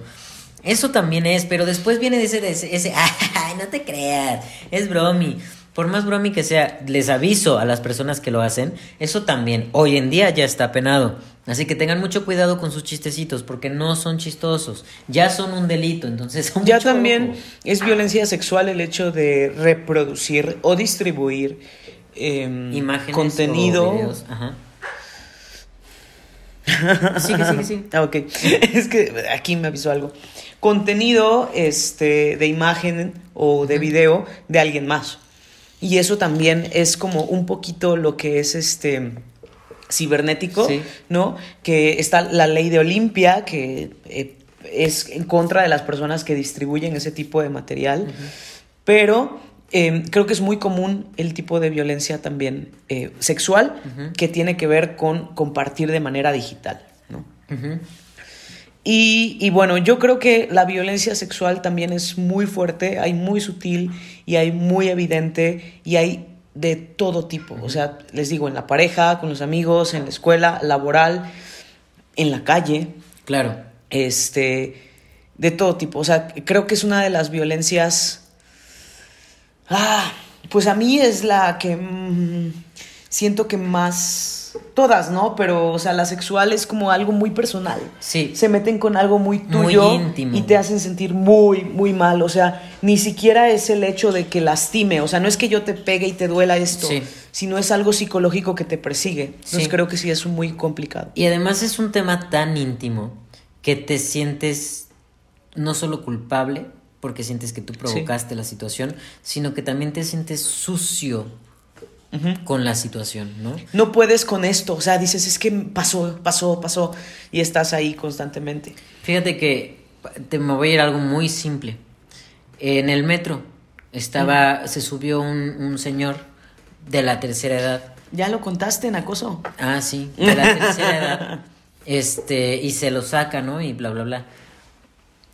Y cuando lo cuenta uno es como, ah, jajaja, ja, ja, no manches, que no sé qué, y te ríes. Sí. La verdad es que, al menos yo, sí me sentí como muy incómodo de la situación, porque te consideras en ese momento un objeto de alguien más, ¿no? Una manera de alguien de divertirse. Es como traspasar límites íntimos sin autorización alguna. Claro. ¿No? Que dices, bueno, este güey podrías decir, ay, es que ya estaba viejito, o es que está loco, o es lo que tú quieras. Pero no deja de haber esta sensación de incomodidad, de fui. O sea, esta persona ni siquiera tuvo que tocarme o hablarme, con solo. Para violentarme. Con solo mirarme, me, me violentó, me hizo sentir incómodo, me hizo sentir sucio, me hizo sentir mal conmigo mismo por haber provocado una erección, ¿no? O sea, a este grado de puta, pero qué, qué demonios acaba de suceder, ¿no? Eh, eh, por ejemplo, en, esta serie que se llama Sex Education, eh, le pasa a uno de, los personajes ah, que spoiler, se sube... es la tercera temporada, sí. No, no, no, de hecho es de la segunda, que ah, se sube, ajá, se sube al camión y un güey se masturba atrás de ella y le creo que le ensucia la falda. Y ella pues esto la dejó súper marcadísima y hasta cierto punto ella se sentía culpable porque dijo es que yo le sonreí, yo lo invité o lo a que hiciera eso. a que esto sucediera. Es que ni siquiera sabe, porque obviamente siempre te viene esta duda de, pues, ¿qué hice para que esta persona creyera que sí podía, hacerlo, ¿no? Te sientes culpable y ni siquiera puedes enfrentarlos porque no sabes ni quiénes son, ni te das cuenta. Y ahí estoy hablando de desconocidos. Imagínate cuando es gente conocida, cuando es un familiar, cuando es un primo, cuando es un amigo, cuando es que es un papá. Es que es una persona de confianza, entonces obviamente yo tuve que haber hecho un padrastro, ¿no? O sea, que es algo tan común y dices, es que yo qué hice para que pensara esto. Claro. Y em, hablando de violencia sexual, creo que también va de la mano un poquito con la violencia de género, que es muy común em, y que a veces igual es muy sutil y que estamos en un país muy machista que a veces no nos damos cuenta, pero pues que hoy en día, por ejemplo, empecé a ver como que ciertas notitas en internet donde decía fulanita de tal artista de tal película ganaba menos que fulanito por ser hombre. Este, fulanita de tal ganaba menos en la serie, lo mismo. Y en el trabajo es igual. ¿Cuántos sueldos hay que gana más un hombre que gana una mujer? Em, y no solamente, pues, o sea, está en todos lados. O sea, la violencia de género es que te hagan menos por pertenecer a cierto género y se aprovechen en, en ese sentido, ¿no? Entonces, en México eh, pues tristemente podemos verlo en todos lados, de verdad. O sea, dices, no puede ser que esto esté tan normalizado que digan, es que, así como, pues, ¿qué quieres, no? Este, y que últimamente, exacto, y últimamente que se está hablando de eso, dicen, no, es que uno ya no puede halagar ni a la mujer porque ya se toma como, como violencia de género. Y dices, no, es que hay diferentes tipos de halagos. Hay halagos que te agradezco y hay halagos que dices, ¿por qué me hablas de eso? Claro, eh, o sea, para empezar, si eres un desconocido, ahórratelo. O sea, ¿quién te dijo a ti? ¿Qué me puedes decir? Claro, o sea, ¿quién te dijo a ti que es cómodo recibir un halago de ese tipo de un, de un desconocido? ¿No? O sea, para empezar, que vas caminando en la calle y, ay, mamacita, o sea, ¿quién te dijo a ti que me estás halagando? ¿No? Sí. Para empezar. Es incomodidad. Y cuando es con seres cercanos, la verdad, Híjole, yo creo que es un tema, por eso es que es muy peligroso, porque puede existir, estoy jugando con ella, porque puede existir la, la, puede existir un tipo de confianza, pero ese tipo de confianza no significa que puedas llegar y decirle, ah, no mames, sí se te ve bueno, sí se te ve bueno el culo hoy, ¿eh? Es como, güey, perdón. O sea, nos llevamos bien, pero no te la mames.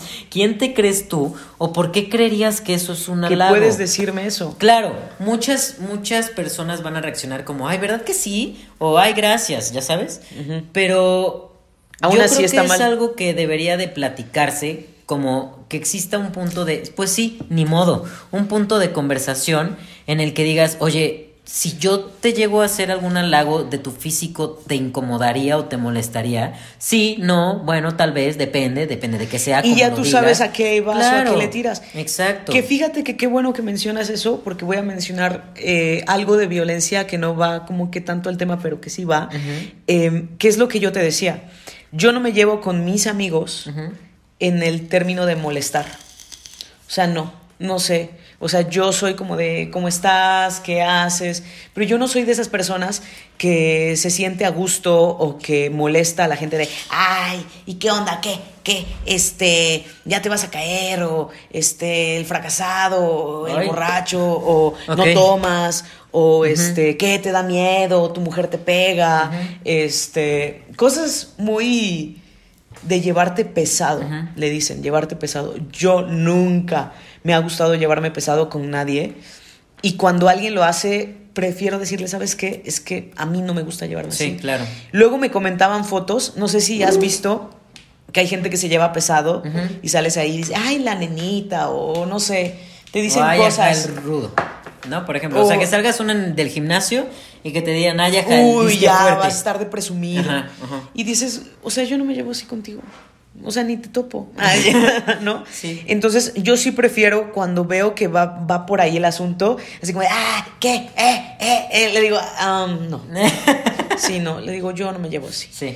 Entonces, si alguien no entiende que tú no te llevas así, bye, ¿no? Claro. Incluso una persona me molestó frente a ti y yo me que y tú me dijiste y tú te veías incómodo y yo pues sí porque yo no me llevo con nadie así con Ah, esa persona claro. menos me llevaba así y me molestaba y yo solo así de ajá sí y tú te das cuenta no Sí. cuando alguien no te está siguiendo la corriente también es como de ay a lo mejor me pasé Creo que no. y puedes Claro. acercarte y decir oye creo que me pasé discúlpame me llevo muy pesado voy a tratar de no hacer eso contigo Claro. porque me interesa platicar contigo de otras cosas llevarme O diferente mantener la relación contigo y no regalar. sí ¿No? No hacerte sentir incómodo. Fíjate que. pongan límites Eh, Los límites son muy importantes y respetarlos también. Por ejemplo, te voy a dar un ejemplo que tal vez te parezca muy absurdo o que otros dirían, ay, pero ¿por qué lo haces? Pero para mí es muy importante el buscar, hoy en día, para mí es muy importante el no hacer cosas que puedan incomodar a otra persona. Y una de las cosas que me dijo mi novia desde que la conocí fue, a mí la gente borracha no me cae bien, no me agrada, me incomoda yo mínimo estando con ella jamás tomo bueno en, en la boda sí en la boda de mi hermana la verdad sí pero no me puse mal pero busco el, el no tomar el no abusar del alcohol el si llego a tomar un vasito y ya estuvo y eso que yo soy de carrera larga y lo he dicho muchas veces ay si quieres haz más ruido en la mesa este este, yo, pues sí, era de carrera larga y, y yo sí era de tomar muchísimo. Y con ella sí dije, pues si es algo que le incomoda, por algo le incomoda. Y yo no voy a ponerla en una situación de incomodidad por un. por una satisfacción superficial, digámoslo así, mía, ¿no? Claro, a menos que se dialogue y se diga, a lo mejor puedo ser un borracho agradable. A lo mejor y no. O sea, porque hay gente que se pone muy mal. Y es algo que posiblemente se pueda platicar, pero a mí, Carlos, no me interesó ni siquiera ponerlo a discusión. Y eh, por ejemplo, ella me dice, pues si quieres una, toma una. Y yo, no, no, no, no, no, no quiero. No quiero porque sé que es algo que a ti te incomoda. ¿Y por qué lo voy a hacer? La verdad no me quita nada el no hacerlo, ¿no? no me quita nada el, el, no ponerme pedo, no me quita nada el no tomar de más, no me quita nada el no tomar más de tres vasos. A mí no me quita nada. Y si sé que es algo le incomoda, que le incomoda, no lo voy a hacer. Sus motivos tendrá. Claro que después me platicó, o sea, platicamos más del tema, pero aunque yo no supiera en ese momento el por qué era, dije, no lo voy a hacer, ¿no? Y, y es y, respetar lo que cada quien Claro. te dice. A mí me molesta esto. ¿No? Entonces no lo hago. Y nada de, pues es que yo soy así, güey. Si te estoy diciendo. Es que tú ya sabías que a qué le tirabas. Si yo te estoy diciendo que a mí me incomoda, tú tienes dos opciones. ¿Lo o haces respetarlo o, no a chingar a su madre. Ajá, Sí, ¿No? sí. Y yo tengo la misma. Si yo veo que tú no lo respetas, o me aguanto, o a Exacto. chingar a su madre. O sea, no te puedes quejar el día de mañana. Nah, que porque tú decidiste no hacerlo. es de ambos. Es Sí. de ambos, es de dos. Sí. Entonces sí, los límites son muy importantes y el saber respetarlos también es muy importante. Porque yo podré poner mis límites, pero si la otra persona no los respeta y yo me quedo a pesar de que puse los límites, también es un problema mío. Porque entonces estoy siendo bastante permisivo con límites que Sí. yo puse. O sea, si tú, a, ni- a ti no te gusta que te lleven pesado o que te insulten, pues dilo. Claro. ¿No? Hablando se entiende la gente y si no lo entiende, si no lo entiende esa persona, pues es mejor irse de ahí. Claro. Y bueno, quiero hablar un poquito sobre la violencia a personas de la tercera edad, porque es algo también tan fuerte. muy invisible y muy común. Yo creo que todos tenemos que ser conscientes que hay dos cosas que van a pasar. Bueno, no, hay una cosa que siempre va a pasar, que va a pasar. O sea, mientras estés vivo, hay una cosa certeza, que una, cer- una, cer- una gran certeza, ya, que es destrábenlo. que te vas a morir. ¿no? O sea, la muerte es evidente. Cuando te llegue, no, no lo sabemos. Pero en caso de que tú no mueras joven, va a llegar que vas a envejecer. Claro. Todos, todos, todos, todos. Y, y se me hace muy mala onda de las personas jóvenes discriminar a las personas que son grandes, ¿no? Y es muy común. O sea, la discriminación no es una cosa, pero cuando también se llega a la violencia, Sí. cuando le empieza, ah, es que tú ya estás viejo, no cuando lo decimos entre nosotros, por ejemplo, ¿no? Somos jóvenes. Ajá, o sea que tú me dices que eres un anciano y yo te digo soy un anciano y tenemos la misma edad. Si no me refiero a cuando tú haces menos a alguien por su edad y le dices, no, no, no, él no puede. O no, no, no, es que ya no Es entiende. que, sí, es que ya estás vieja, Es que ya mamá, no sabes. puedes hacerlo. Es Ajá. que me acordé de, de mis, de algunas personas. Es muy, muy triste y muy feo Sí. Y yo he visto casos tan tristes eh, de gente que no valora a su propia familia cuando envejece. Incluso casos en donde ponen a la abuelita de la familia en un cuarto y la encierran. Ay, no. Yo vi un caso en Jalapa que me llegó mucho y me dolió mucho, que tenían enrejada a, a una señora y la dejaban ahí todo el día en la terraza. Y si ella quería meterse a dormir, no, o sea, la tenían enjaulada. Entonces tomaron fotos y denunciaron obviamente el caso. Pero es muy común. O sea, yo creo que independientemente de la relación que tengas, si hay una persona que requiere de ti y que está envejeciendo, pues tienes que tener un poquito de empatía y, paciencia, porque tú vas a llegar a eso. Si es que no te mueres antes, tú vas a llegar a eso. O que de repente te encuentras mil millones de pesos y no tienes que depender de nadie y te encargas de contratarte a alguien, pero... Y aún así, porque hay gente, o sea, en la familia está feo, pero también hay gente en los lugares enfermeros y eso sí, que, maltratan a las personas y que incluso, por ejemplo, la Mataviejitas mm. tenía esta aberración a las personas mayores. Bueno, tenía un tema psicológico con su mamá y de, repudio y lo que quiera. Sí, pero ¿por qué maltratar a las personas eh, mayores? Sí, yo igual conocí un caso de, de unas personas que se hacían cargo de su mamá ella tenía incontinencia, entonces usaba pañales, en las madrugadas creo que no alcanzaba, o sea, en vez de ir al baño, hacía en, un bote de basura con una bolsa y ya después lo, lavaban, bla, bla, bla, bla, ¿no? Y obviamente estaban estos comentarios de, ay, es que tu cuarto apesta a pipí, y es que tú apestas a pipí, y es que tus pañales, y ay, mamá, y a ver, no, tú no agarres, tú no, tú no toques, ya, mamá, por Y es como, güey, o sea... Te dio la vida. Esta persona no tienes idea de lo Imagínate, ¿no? Ser súper independiente, hacer tus cosas, subir, bajar, ser mamá de siete de siete personas, criarlas, educarlas, si estuvo mucho o poco, eso la verdad no me interesa. El tiempo que haya estado, pero al final se dedicó, ¿no? Después van creciendo, la alegría, ay sí, todos vamos creciendo, conoces a los nietos, bla, bla, bla. Y llega una edad en la que ya no puedes solo, ¿no? En la que pues ni modo necesitas depender de alguien más.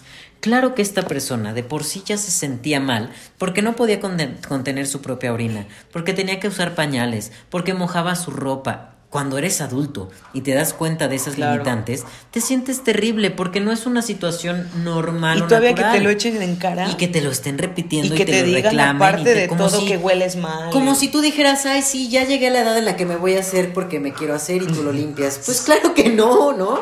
No es como si fuera un perrito que dices, bueno, ya no. Hoy decidí que sí me voy a hacer aquí. No.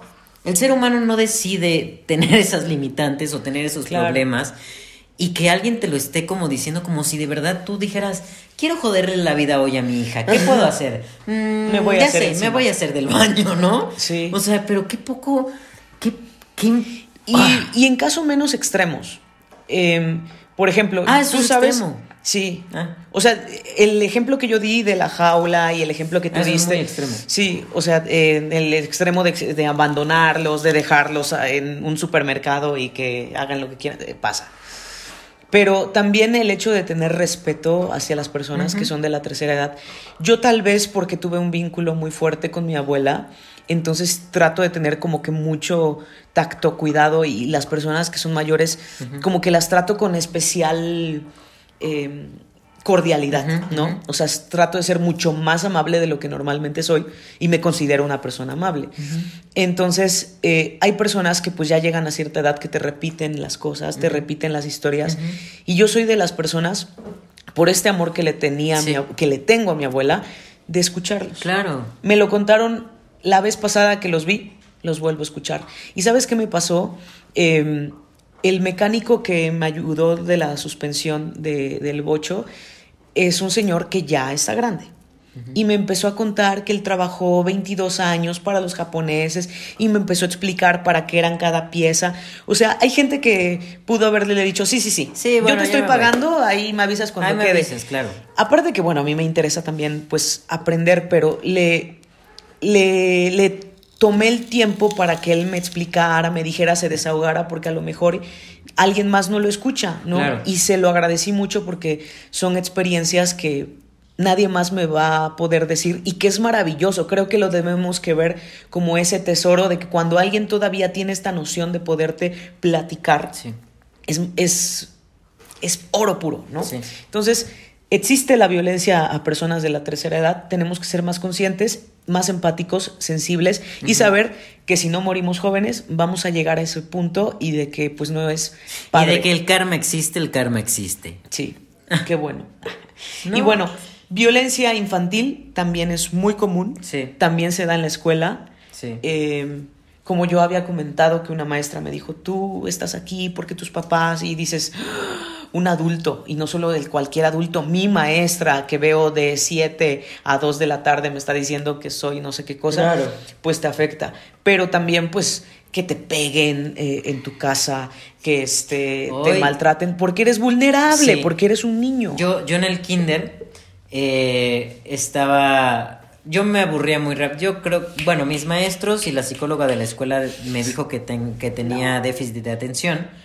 Mira, como Lucy que decidió hacerse del baño ahorita. Sí, se hizo del baño ahorita.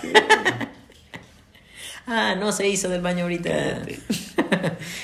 bueno, el punto es que hoy, Christopher, tú también vives en una situación de violencia. No puede ser que les tengas miedo. Ni que fuera alfombra esto. Entonces, este. Em, yo eh, me distraía muy rápido, aprendí a leer muy rápido. Es algo de lo que hoy no puedo presumir tanto porque me cuesta mucho trabajo leer. Pero yo aprendí a leer más rápido. Entonces, cuando estaban las clases de lectura, pues yo me aburría. Y en eso saqué una galletita de choco chips, ¿no? Y me la comí. Ah, sí, sí, sí. En el kinder. En el kinder. No, choco chips no es una marca. Sí. Ah, sí, ah, pues ni los conocía, ni los topo.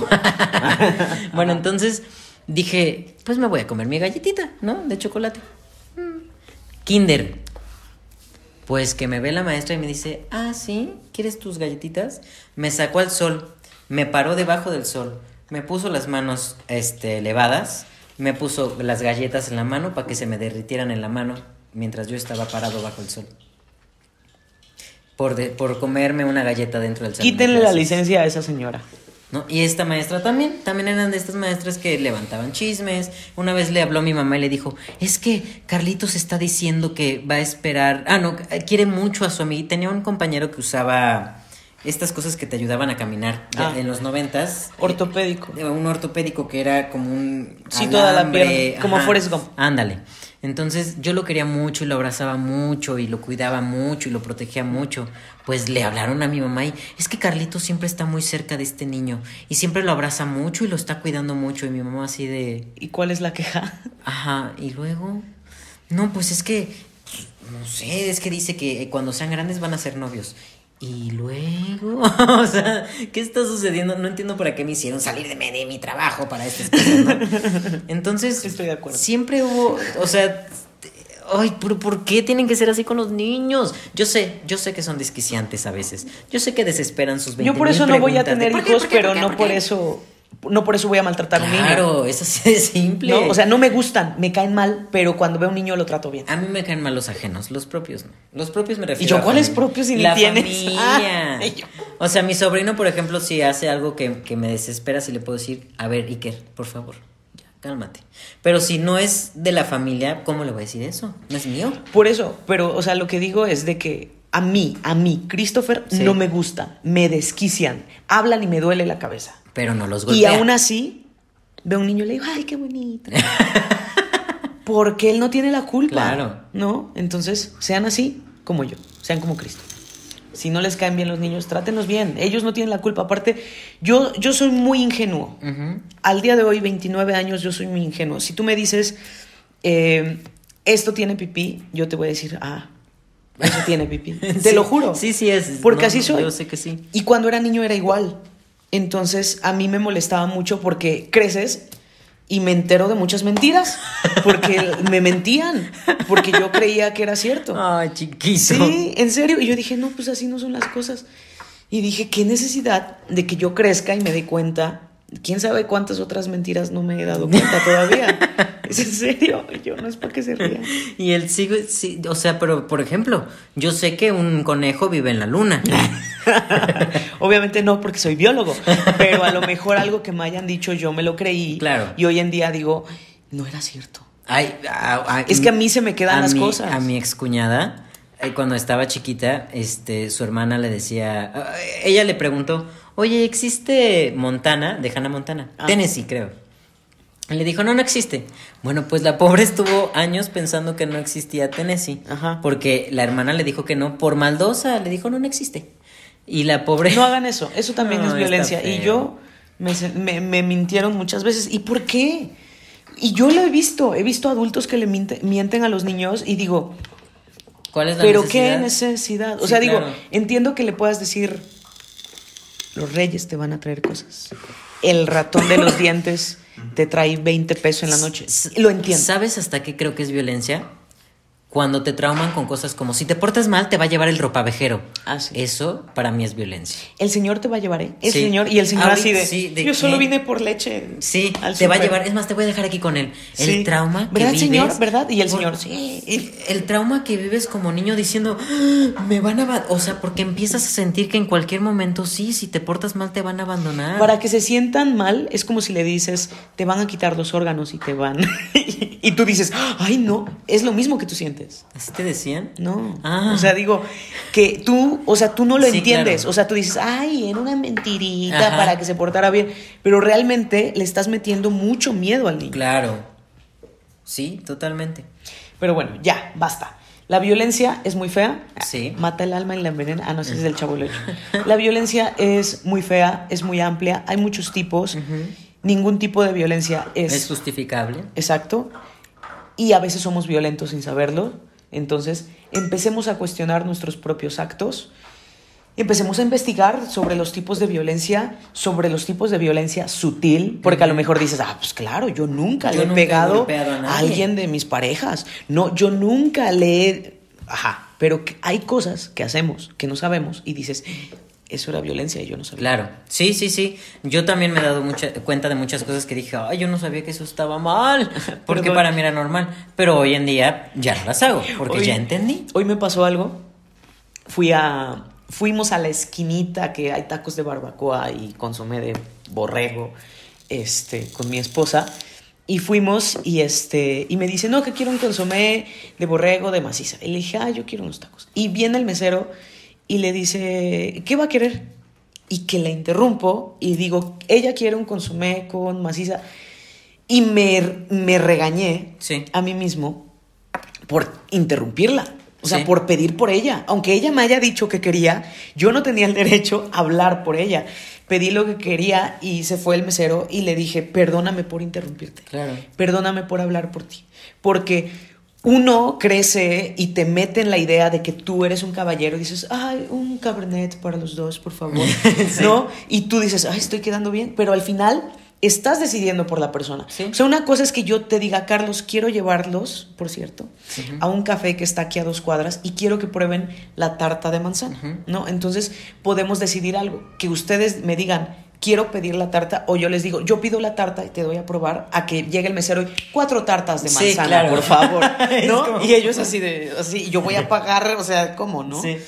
o, me lo voy a comer, que gracias por invitarme, pero no me lo quiero comer, ¿no? Sí. O sea, si tú me dices, te voy a pedir un mole verde, te voy a decir, no me gusta, no me gusta la salsa verde. No, como está rico. Sí, no me gusta la salsa verde. No como picante, por empezar. Ah, Entonces, este, le, le, pedí disculpas. Y ella me dijo, no, tranquilo. Y yo, no, perdóname. Le digo, perdóname porque hay cosas que tienes tan arraigadas y que a veces... Exacto, que a veces se te salen. Pero gracias a que estoy tratando también de aprender muchas cosas, pues le dije, no, no, no. O sea, a menos que tú me digas, oye, me da mucha pena, pide por mí. Claro. Yo lo voy a hacer. O que yo te haga así como el, tú pide. Ajá, pero si tú no quieres, tú, o sea, te interrumpo, pues no, está bien. Claro. Exacto, hasta interrumpir es un acto de violencia, ¿eh? nada más para que se den cuenta de en qué lugar, en qué lugar estamos. Pero bueno, amigo, ¿estás listo para cerrar? Comenten lo que gusten, ya saben, en YouTube. Yo sé que en Spotify nos pueden comentar, entonces métanse a YouTube a comentar. Agradecemos a todas las personas que siguen eh, nuestro podcast. Iba a decir, se me fue la palabra. Mis redes sociales son en Facebook y en YouTube como Christopher Juárez Reyes. Y en, Instagram, por presión social. Exacto, arroba soy Christopher JR. Y yo estoy en YouTube, Instagram, Twitter, Facebook y todas las redes sociales del universo como el tren de Carlos. Amiguito, y corte.